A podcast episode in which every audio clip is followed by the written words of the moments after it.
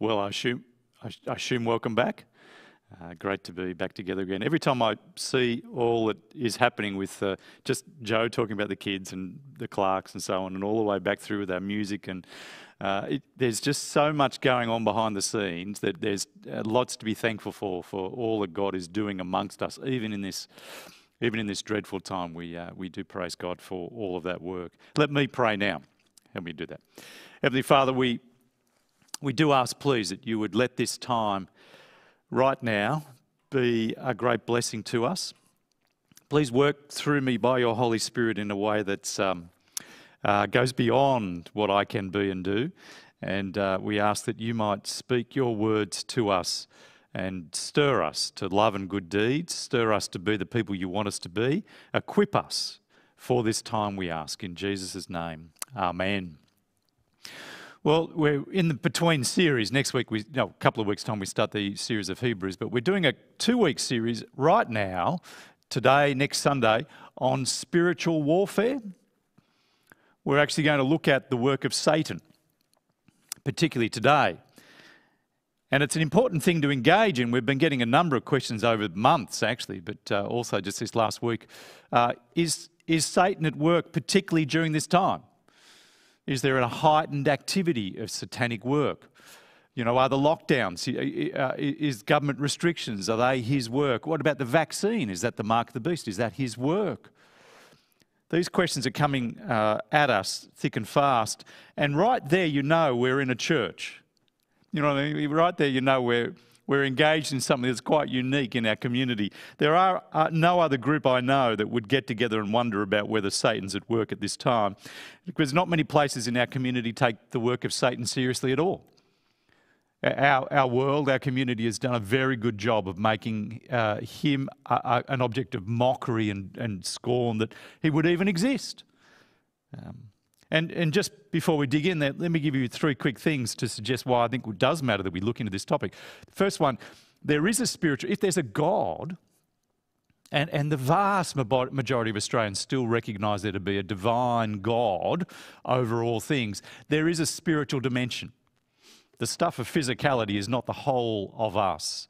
There is a spiritual dimension, and that spiritual realm begs the question, if there is a God, is there a malevolent, powerful, evil force person as well in the spiritual realm? But, but secondly, there's a kind of evil that exists in our world that does also beg the question about whether there is some kind of demonic power at work to bring such evil. I mean, humans are capable of dreadful things. But there is a kind of evil that certainly suggests there is another force at work. And, and most other cultures in our world, in history, have recognised that truth, have seen it. But third, I'd say this. Jesus, he, he is very emphatic that there is a real, personal, malevolent power at work in our world. I mean, that reading we just had from the, the Clarks there, the Matthew sixteen, um, "Get behind me, Satan," Jesus says to his disciples. To, to Peter, he, he's conscious there is a satanic being. Earlier in this chap in this book, in chapter four, there's a series of temptations that occur by the hand of Satan in Jesus' life. Um, the, Jesus is emphatic. Is the, all the Gospels are unanimous, the four of them, that there's a demonic force, demonic powers that Jesus engaged with. Um, Jesus himself secures this, but there's a spiritual realm, there's God, there's these things I think make clear that there is something going on. He is real, Satan. So, should we be worried about him? Should we be worried that he's at work particularly now? Now, the answer to that is not simple, because there's not a Bible verse that says lockdowns and the vaccine are the work of Satan. And when you see the work of vaccines in the world, that's Satan at work. I mean, the suggestion that it might be the mark of the beast, the vaccine, is itself an assumption brought to that mark of the beast language, because it doesn't say that. So how do we know what Satan is doing amongst us? Well, the key to working it out is digging deeper. Being clear on the kind of things Satan does. How does Satan work in our world? that the clearer you are on that, the more you'll be able to identify his hand at work around the place. See, what might you expect him to be doing? What might you expect his work to look like? What, what might you, you kind of, what aroma might you expect to smell if he is active? Well, I want to suggest there's one moment that gives us a window into the deep work of Satan in our world. And it was there in the reading, Matthew chapter sixteen. It's a massively significant moment in the ministry of Jesus. It's a turning point, actually. You get the same event recorded for us in Mark chapter eight. It's a turning point in Jesus' ministry where up until this point he's been showing the disciples who he is. He's been bringing um, an extraordinary teaching ministry, a healing ministry, a casting out of de demons ministry. Um, uh, he's been doing these extraordinary things. And now he asks them, who do people say I am? He gets a series of responses, and then he puts it to them and says, verse fifteen, who do you say I am? And Peter, bless him, says, you are the Messiah, the Son of the living God. You're the King. Messiah just means King, the universal King that we've been waiting for, to establish the kingdom of God, to bring all the kingdoms of humanity back under God's rule. We've been waiting for you. You're the one. They've now worked out that, and Jesus says, blessed are you, Simon. This was not revealed to you by flesh and blood, but by my Father in heaven. Peter's had a special work of God in his life to bring his eyes to see who Jesus is, which is what we long to see happen more and more through our community. And if you've come to that point, it's because of God's work in your life that you now see Jesus for who he is. Then Peter, then Jesus begins to explain what his ministry will be like. Verse twenty-one. At that time, Jesus began to explain to his disciples that he must go to Jerusalem and suffer many things at the hands of the elders, the chief priests, and the teachers of the law, that he must be killed and on the third day raised to life. Jesus began, begins to explain what his ministry will look like. He'll be betrayed, beaten, flogged, humiliated, shamed, crucified, hung on a cross like a criminal. And Peter's response to this, verse twenty-two, Peter takes him aside and begins to rebuke him and says, never, Lord, he says, this shall never happen to you. You're the Messiah. You're the great glorious King. This doesn't happen to kings. And it's not going to happen to our Messiah, the Jewish Messiah. You're going to conquer everybody. And Jesus turns to Peter, verse twenty-three, and escalates the conversation massively. And he says to Peter, get behind me, Satan. You are a stumbling block to me. You do not have in mind the concerns of God, but merely human concerns. Wow. He doesn't just say, Peter, you've missed the point. He says, get behind me, Satan. Now, what is going on here? If we can understand what's going on here, we'll see, I want to suggest to us, the, the work of Satan, how Satan works in our world. Now, what is happening here? Well, let me get rid of two possible readings that are both wrong. Uh, the first is that Jesus is merely overreacting. Do you know, this is how Jesus reacts when people go say things he doesn't want. He just, no, no, he's not. That's not Jesus. The second one that's a mistake is to think that somehow Peter in that moment has turned into Satan. His kind of face changes and Satan rears up within him and Jesus discerns Satan rising up within him. No, no, no, no. The roots of it are back in chapter four. Come all the way back with me. Grab your Bible. Come all the way back to chapter four. In chapter four, verse one, Jesus is led by the Spirit into the wilderness to be tempted by the devil. He is in the wilderness. There's three temptations that come to Jesus during that time. And the one I want to particularly look at with you is verse eight. The devil took him to a very high mountain and showed him all the kingdoms of the world and their splendor. All of this I will give you, he said, if you bow down and worship me. Jesus said to him, away from me, Satan, for it's written, worship the Lord your God and serve him only. Now, what you have here is Jesus uh, being offered by Satan the kingdoms of the world. Now, there's, there's no hint. Uh, the Bible is quite a, very clear that this is something Satan has to offer. He is in John fourteen and Ephesians chapter two. He is the king. He's the ruler of, the, of this world, the kingdoms of this world. There is a sense in which uh, he has taken charge and has the kingdoms of the earth, the kingdoms of people to give to Jesus. There's not a critique of that particular part of it. And he offers the kingdoms to Jesus, if you would bow down and worship me. Jesus responds, only worship the Lord your God. Bow down and worship only him. Now, this is called a temptation. How is it a temptation? Bow down, so it says, bow down and worship me instead of your father. Now, how is that a temptation and not just a choice? Do, do, do you know what I mean? I think if I was offered that choice, I'd say, no, I'm not even tempted. Just, how is Jesus tempted in that? Well, it's that Jesus could gain the kingdoms of the world by that one act, bowing down to Satan, instead of gaining the kingdoms of the world the way his father would have him do it. See, Jesus came to gain the kingdoms of the world, to bring them back under his father, to bring them back under his rule, to be the Messiah, the king over.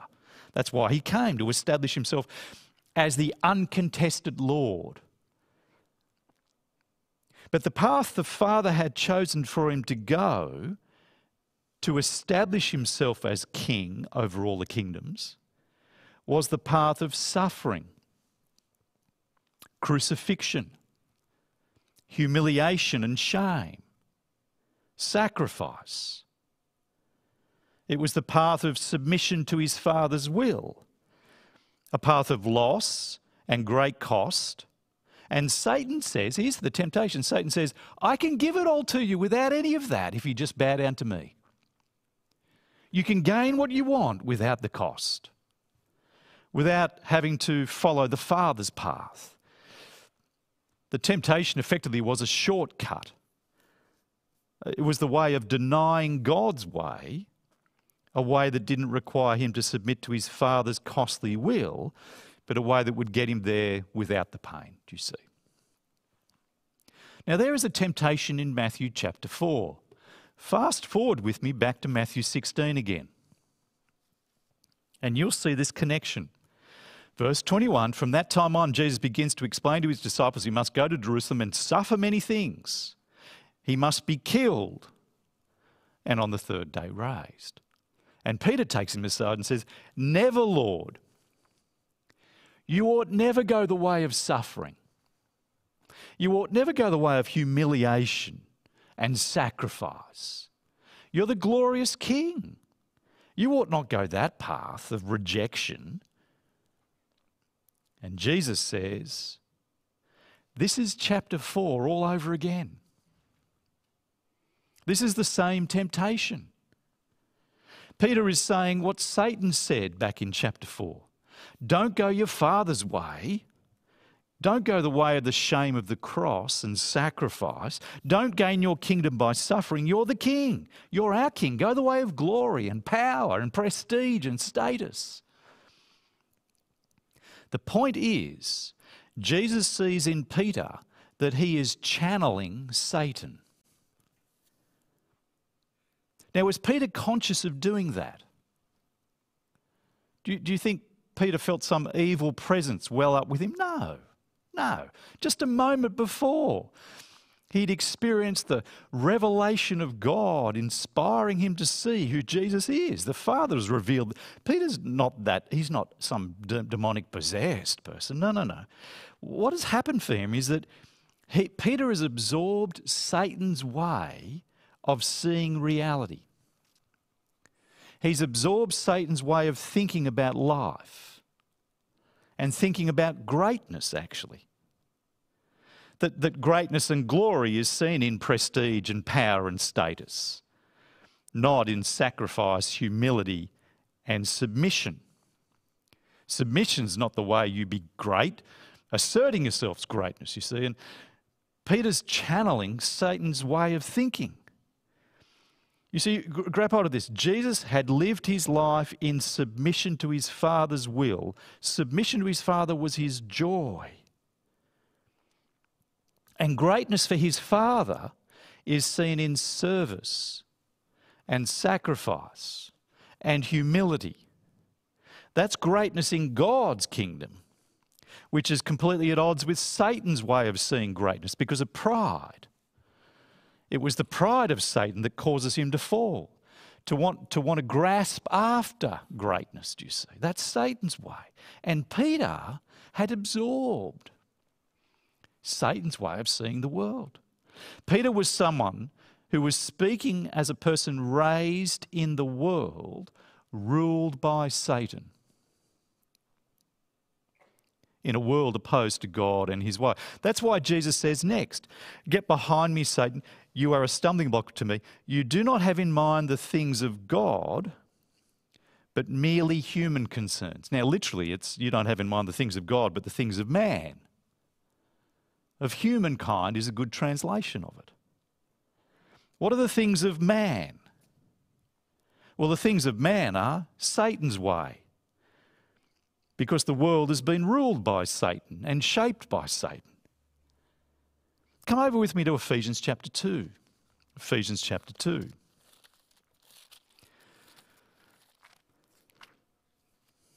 Ephesians chapter two, the first couple of verses there give you an insight into the way the Bible thinks about humankind and the world we're in. "As for you," verse one, "you were dead in your transgressions and sin in which you used to live when you followed," listen to this, "when you followed the ways of this world and of the ruler of the kingdom of the air, the spirit who is now at work in those who are disobedient." Just notice the connection that the apostle makes. He joins together tightly following the ways of this world and the ruler of the kingdom of the air, Satan. To follow the ways of this world is to follow Satan, because Satan rules the kingdoms of this world and has shaped them and, and moulded them to think the way he thinks. And so the way of the world is the way of the kingdom of the air. You see these kind of connections. It's massive. Satan is real. He is at work in our world, but he's not at work in the dark, scary movies, only appearing when things smell evil, when things feel dark. No, no, no, no. He's at work in the world shaping the world's values, shaping human values, shaping human instincts, shaping culture and what culture cares about, shaping the things of this world, you see, the ways of this world. And verse three, "all of us lived among them at one time," among those who used to follow the ways of this world. All of us lived among those who followed the ways of this world. But notice what he says, "gratifying the cravings of our flesh and following its desires and thoughts." So what you have is this, um, oh, it's a terrible word, confluence. I don't know, this kind of, um, you have this uh, aligning of Satan, the values of the world, the ways of the world, and our own fleshly desires that all align together. We want what the world wants, and the world is the way it is because we have all wanted it. Under Satan, we agree with what he wants too. And the ways of the flesh, you see, what is it? The cravings of the flesh. The cravings of the flesh tell us, actually, just dig there for a moment, that there are some cravings that are okay. It's the cravings of the flesh that are the problem. You see, there are some cravings that are corrupted and fallen and perverted ways of this world. There are some cravings that are normal and natural. I mean, you crave food when you're hungry. You crave lo- love when you're lonely. You crave to be back together. There's lots of cravings that are good cravings. But there are many cravings that are part of the fallenness of humanity, part of following the way of the world, our brokenness. Now, which is which? That's part of the problem. How do you know? How do you know which craving is a craving of the flesh, the way of the world, following Satan, and which craving is a craving just of humankind that's natural, normal, and good? How do you know which is which? That's part of the issue. If you follow the ways of the world, are all the values that you hear in the world all wrong? No. We hear in our world the value of compassion and kindness and care. We, we do hear about it. But people have rights. These things are, are values that are acceptable and good. But which values of the world are the wrong ones? Well, the problem is, it's not possible to tell which is which apart from God telling us. Because we're so messed up, our heart, our instincts are deceitful. Jeremiah tells us the heart is deceitful above all things. Who can trust it? Book of Proverbs tells us to lean not on our own understanding, but to trust the Lord. We're so messed up, the heart is deceitful. It's not a reliable authority. It can't be trusted to discern between what's normal, natural, good desire and what's one that's following the ways of the world under the prince of the air, the Satan whose the heart is not reliable. We need a word from God outside of us that we might not lean on our own understanding, our own instincts, but actually heed God and his voice. You see, just notice here how you feel about various things that you're confronted by is not God's voice. How you feel about different things is not infallible. Or to put it positively, how you feel is fallible. There is a work of Satan in our world, a real work.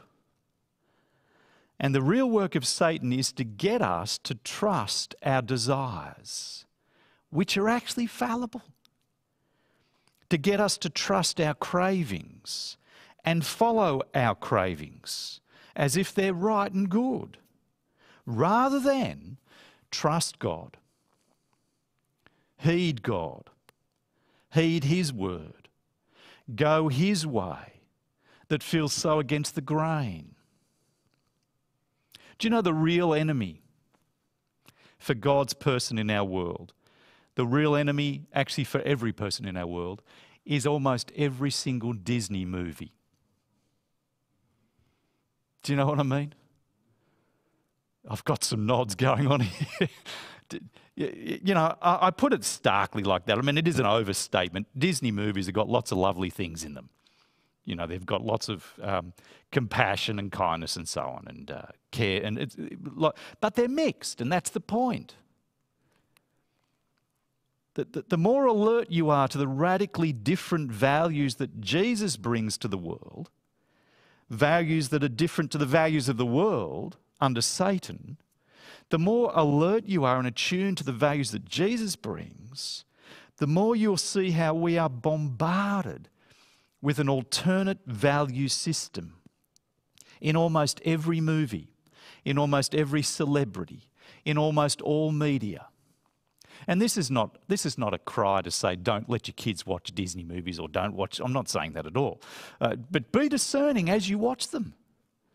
Start to teach, hold the remote in your hand as you watch and pause and drive your kids nuts and say, did you see that? That is insane. How can you think like that? Begin to teach our kids. You see, here's the challenge. Peter didn't have a clue that he was voicing Satan's thought. It was a massive shock to him that he was channeling Satan. He just channeled the Father a moment before.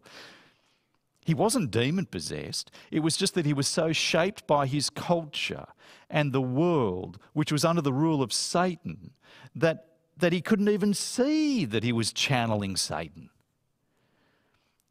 And it ends up that he stands against God's way and partners Satan in tempting Jesus away from the very path that his Father had set for him. He had no idea he was doing that. Brothers and sisters, we can still be so shaped by the world and its values that even when we think we're passionately on the right path and saying what needs to be said, we can be wrong. We can be channeling the world's values into the things of God. Just dig here. Every voice that says your natural desires are naturally best is wrong. Every voice that says to give free rein to your natural cravings is wrong. Every voice that says being free as a human is having no restraints, being able to do whatever you want to do, is a value of the world under Satan. Every, every voice that says follow your heart is shaped by satanic influence. And I don't mean, don't then go, oh, you're saying there's some dark, evil, malevolent. Well, yes, but in a very neutral, in a way that's innocent.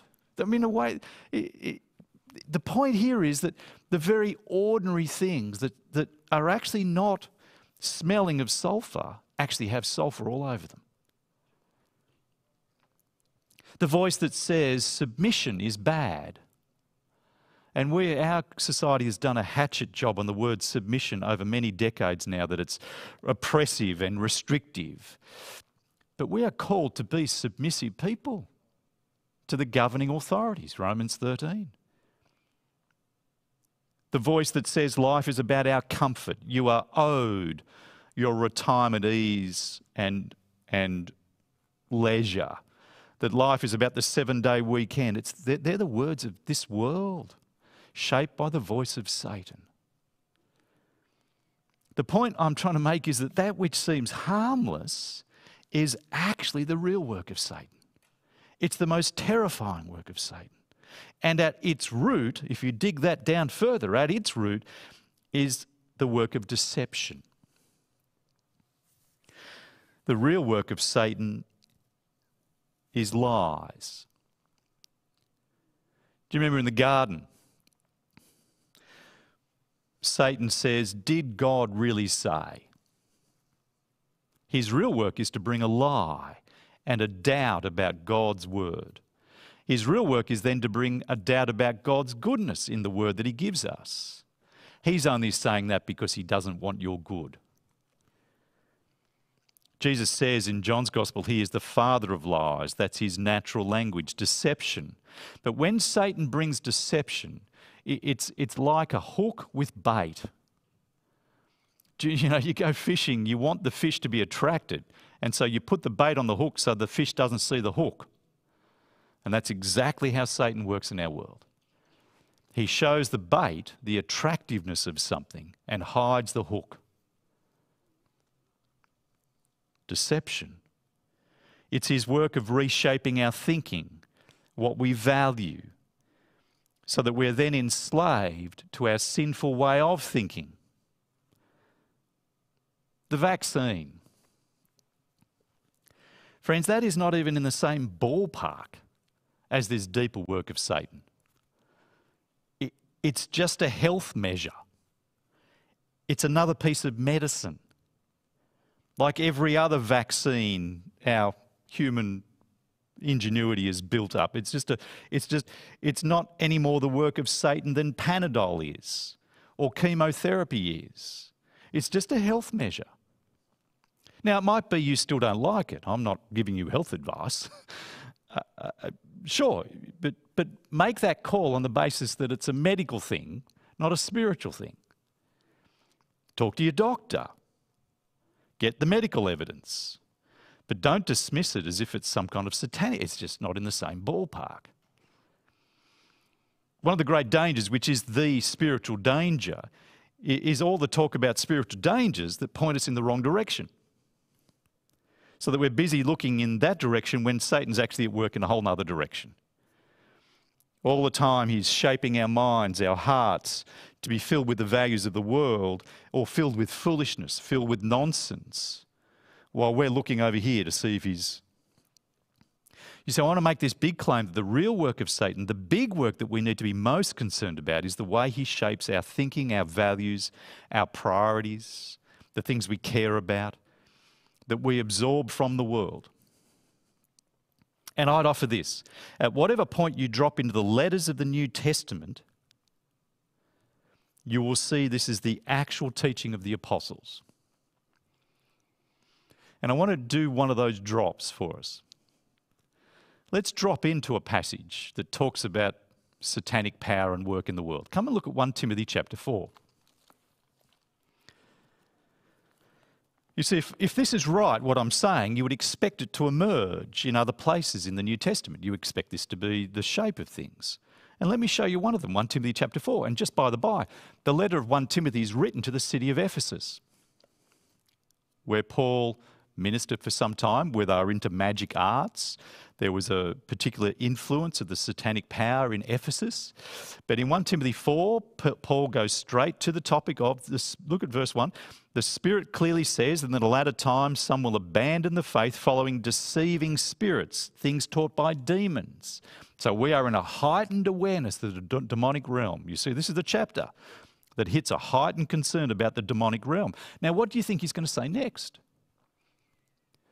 So work out how to ex do exorcism, how to find territorial spirit. You'd expect that would be what he'd say, given contemporary thinking about these things. But look what he does say, verse two. Such teaching comes through hypocritical lies, whose consciences have been seared as with a hot iron. They've come through liars. Do you see the language of lies? Verse three, they forbid people to marry and order them to abstain from certain foods.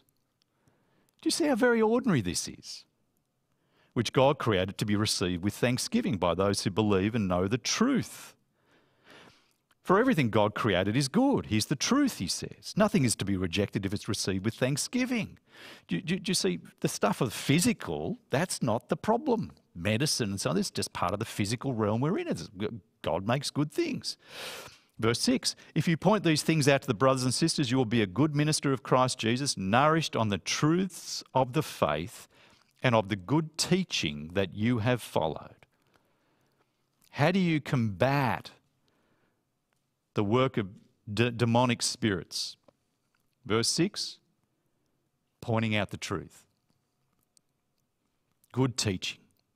Verse seven, having nothing to do with godless myths and old wives' tales, rather training yourself to be godly. Huh?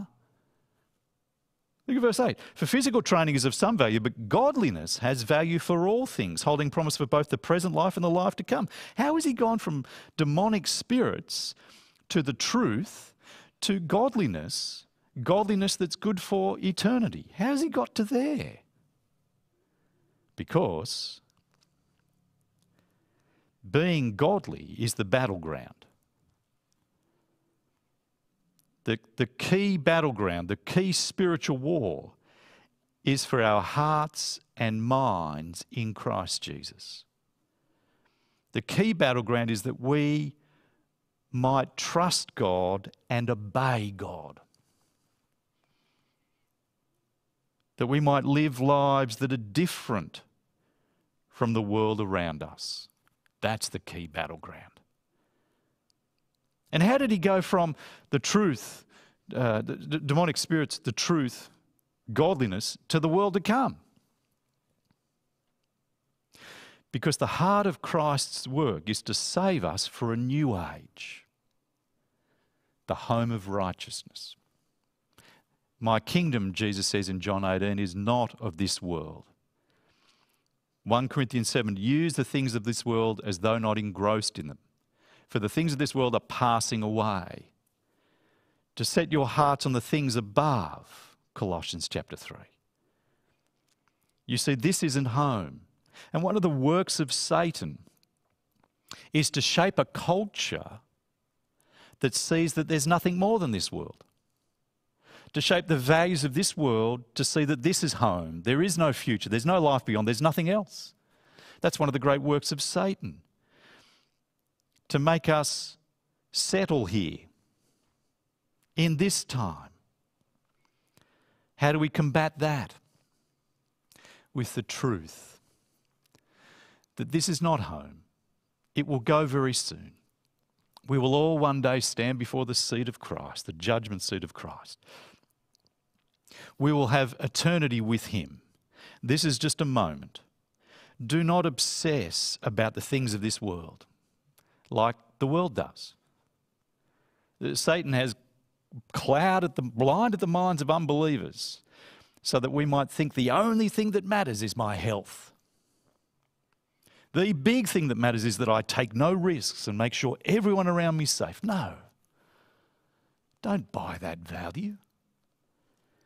We have eternity waiting for us. Don't live like the world. We'll come back as church soon. The vaccination rates are increasing. Uh, it looks like uh, ninety percent might be reached by the end of October. And the hints are that eighty percent the restrictions won't change greatly. I'm sorry to disappoint you, but it will likely be at ninety percent. So by the end of October, we anticipate being able to be back together. And I want to encourage you to, to, to not, not think about that like the world would think about it, but to be prepared to gather even with some risks. We are now in a world where we haven't got zero risk anymore.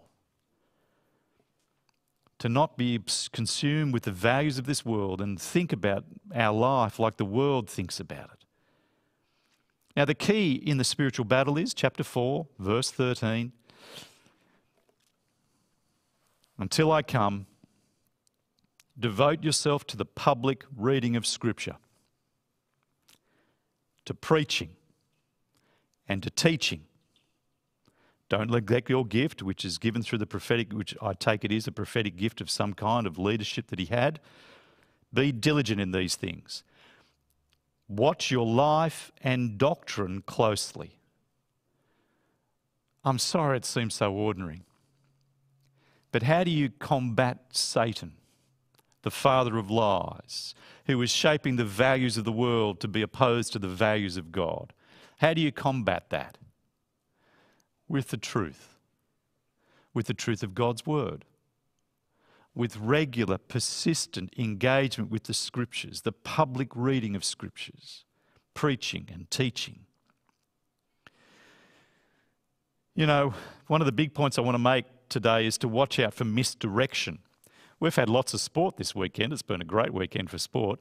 Um, and uh, one of the things you see in football codes particularly is, uh, is the dummy pass, you know, where you, you, you, you shape to pass in a certain direction, then pass somewhere else or do something else so that everyone's eye turns to, or in boxing, it's a feint where you look like you're going to do and do another thing.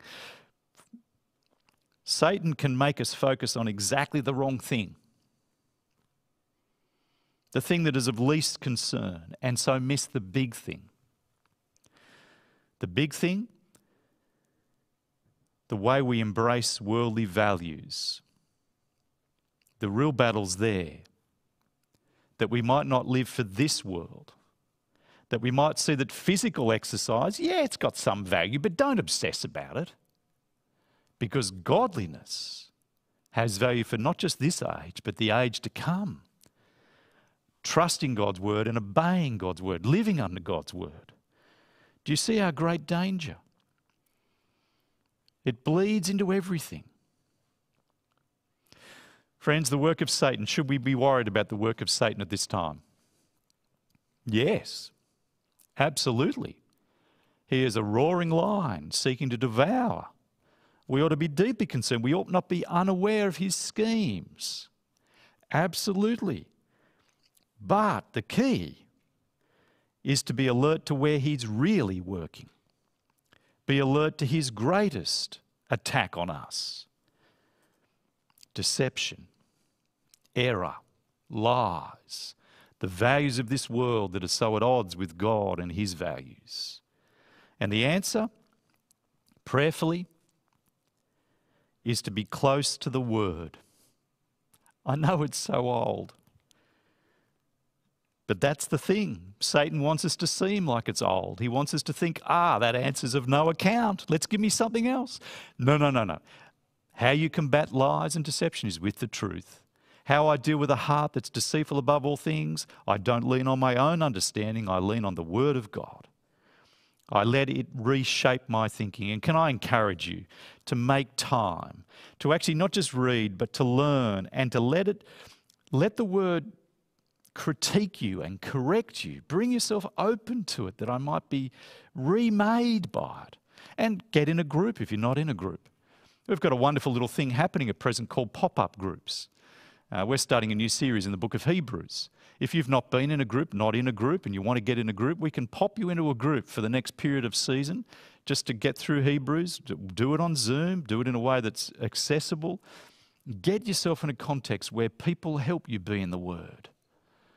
Brothers and sisters, this truly matters to us, that we might be no longer following the ways of this world, but we might trust our God and His Word to us and know the truth, because it's the truth that sets us free. Let me pray. Heavenly Father, we do ask, please, that you might let that be the case for us, that during this time, this terrible time, you might help us find ways to be in your Word, to open ourselves up to your Word, to be corrected, to be encouraged, to be stirred, to be led to the truth. Uh, Father, we pray too that you might bring us back together as a people soon, that it might be the case that we can gather again quickly. But we ask in the meantime that you might help us be alert to the real dangers, and that we might be combating those dangers by reading your word, learning your word, inwardly digesting your word. We pray that by that you would keep and guard your people in Jesus' name. Amen.